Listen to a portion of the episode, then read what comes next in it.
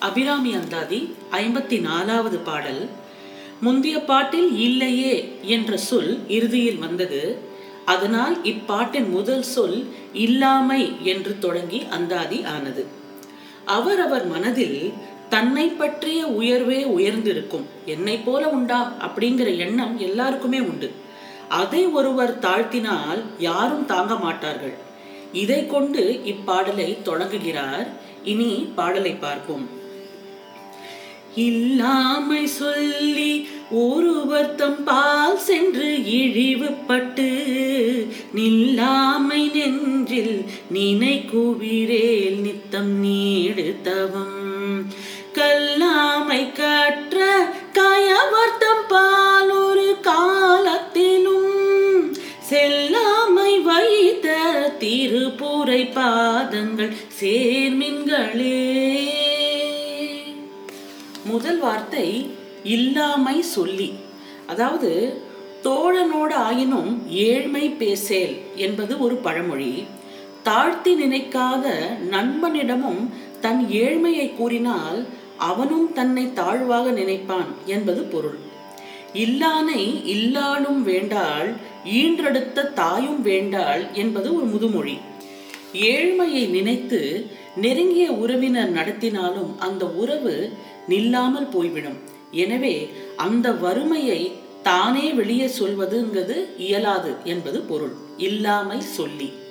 அடுத்த வார்த்தை ஒருவர் தம்பால் சென்று. தன் வறுமைக்கு ஒருவர் உதவுவார் என்று நம்பி அவர் பக்கம் செல்வது. நம்ம கிட்ட காசு இல்லை யாராவது நம்மளுக்கு உதவுவாங்க நம்ம போய் கையேந்தி நிக்கிற மாதிரி ஒரு ஒரு தருணம். இழிவுபட்டு அடுத்த வார்த்தை அந்த மாதிரி நான் போய் நிற்கும் போது என்ன ஆகும்? இழிவுபட்டு. அப்படி போய் நிற்பது கூனி குறுகி பல்லை காட்டி நிற்பது உடல் அளவில் ஒரு இழிவு. இப்படி நேர்ந்ததே என்று மனதால் நினைப்பது மனதளவிலும் ஒரு இழிவு. நம்ம கிட்ட இல்ல நம்ம ஒருத்தர்கிட்ட கை ஏந்தி நிற்கும் போது கூனி குறுகி பல்லை காட்டி அவர் கை வைக்கிறா போல் பேசி நம்மளுக்கு ஏதான உதவுவார் என்று நிற்பதுங்கிறது ஒரு ஒரு இழிவான ஒரு தருணம். அதை தான் இங்கே சொல்கிறார் உடையவர் முன் இல்லார் போல் என்று திருவள்ளுவர் அந்த இழிவை உவமையாக காட்டி உள்ளார் இங்கே. இழிவு அப்படின்னா ஒரு தாழ்வு. தன்மானம் குறைவதுங்கிறது ஒரு தாங்க முடியாதது. ஆகையால் இழிவினால் பட்ட மரம் போல் நிற்பதை பட்டு என்று சொல்லால் கூறுகிறார். இழிவு பட்டு. ஒருவரிடம் சென்று நிற்பதை மற்றவர் கண்டால் அது மேலும் இழிவாகும் என்பதை இங்கே நாம் பொருள் கொள்ள வேண்டும். இவங்க கிட்ட நம்ம கையேந்தி நிக்கிறது இன்னொருத்தர் பார்க்கும்போது அது இன்னும் நம்மளுக்கு இழிவாக தோன்றும். அடுத்த வார்த்தை நில்லாமை நெஞ்சில் நினைக்குவிரேன் இப்படி தாழ்ந்து நில்லாமல் இருப்பதே யாரும் மனதில் விரும்புவார்கள். என்ன ஆனாலும் சரி நான் யார்கிட்டையும் போய் நிற்கக்கூடாது அப்படிங்கிற ஒரு எல்லாருமே எல்லாருக்குமே இந்த மாதிரி ஒரு தாட் இருக்கும். ஆகவே அப்படி நீங்கள் நினைத்தால் நம்ம அதுக்கு என்ன பண்ணணுங்கிற வழியை இங்கே சொல்கிறார்.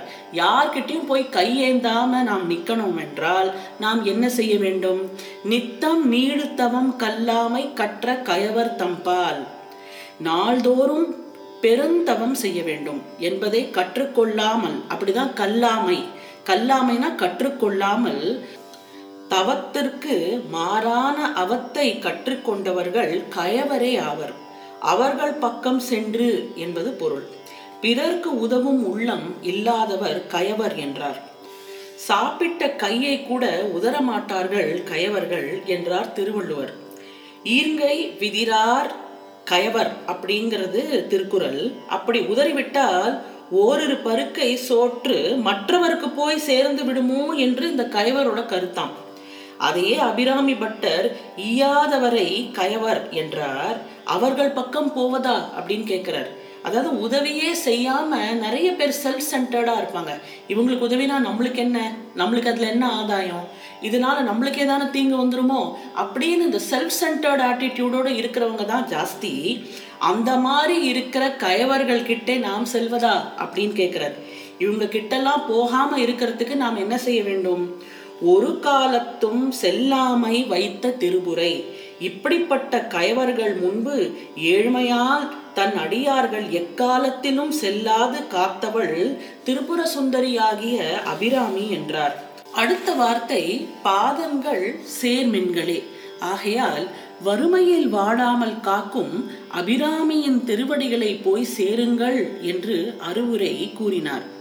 முன்பே அபிராமியின் அடியராய் இருந்து அன்பு செய்வது தவம் என்று கூறியுள்ளார். பாதங்களை சேர்வது தவம் என்று முன்பு கூறியுள்ளார். தவம் செய்யாத கயவர் முன் செல்லாமல் இருக்க வேண்டுமானால் இவர்கள் தவம் செய்தவராய் இருக்க வேண்டும் என்பதால் பாதம் சேர்மின் என்றார். இடைவிடாது அபிராமியின் திருவடிகளை நினைத்து கொண்டிருந்தால் நம் மனமும் திருவடியின் திருவருளால் நிறைந்து விடும் ஆகவே இதுவே பெரும் தவமாகிவிடும் என்பது பொருள். அவளின் திருவடிகளை நாம் நினைத்து கொண்டிருந்தால் நம்மளோட எல்லா விதமான தேவைகளும் நிறைந்துவிடும். அதாவது உடனே பணக்காரர் ஆயிடுவோங்கிற பொருள் இல்லை. நம்மளுக்கு நீட்ஸ் குறைஞ்சு விடும் நம்மளுக்கு நீட் இருக்கும்போது தானே நம்ம போய் கையேந்துறோம். அந்த நீடே இல்லைன்னா நம்ம கையேந்துற ஒரு தருணமே வராது. அதை வந்து அதோட பொருள் நம்ம அப்படி புரிந்து கொள்ள வேண்டும். திருப்புரை பாதங்கள் சேர்மின் அப்படிங்கிற பொருளோடு இருக்கிற ஐம்பத்தி நாலாவது பாடல் இன்னும் ஒரு முறை இதோ. இல்லாமை சொல்லி ஒருவர் தம் பால் சென்று இழிவுபட்டு நில்லாமை நெஞ்சில் நினை நினைக்குவிரேல் நித்தம் நீடு தவம் கல்லாமை கற்ற கயவர் தம் பால் ஒரு காலத்திலும் செல்லாமை வைத்த திருப்புரை பாதங்கள் சேர்மின்களே. அபிராமி அந்தாதியின் ஐம்பத்தி ஐந்தாவது பாடலுடன் உங்களை நாளை சந்திக்கின்றேன். நன்றி வணக்கம்.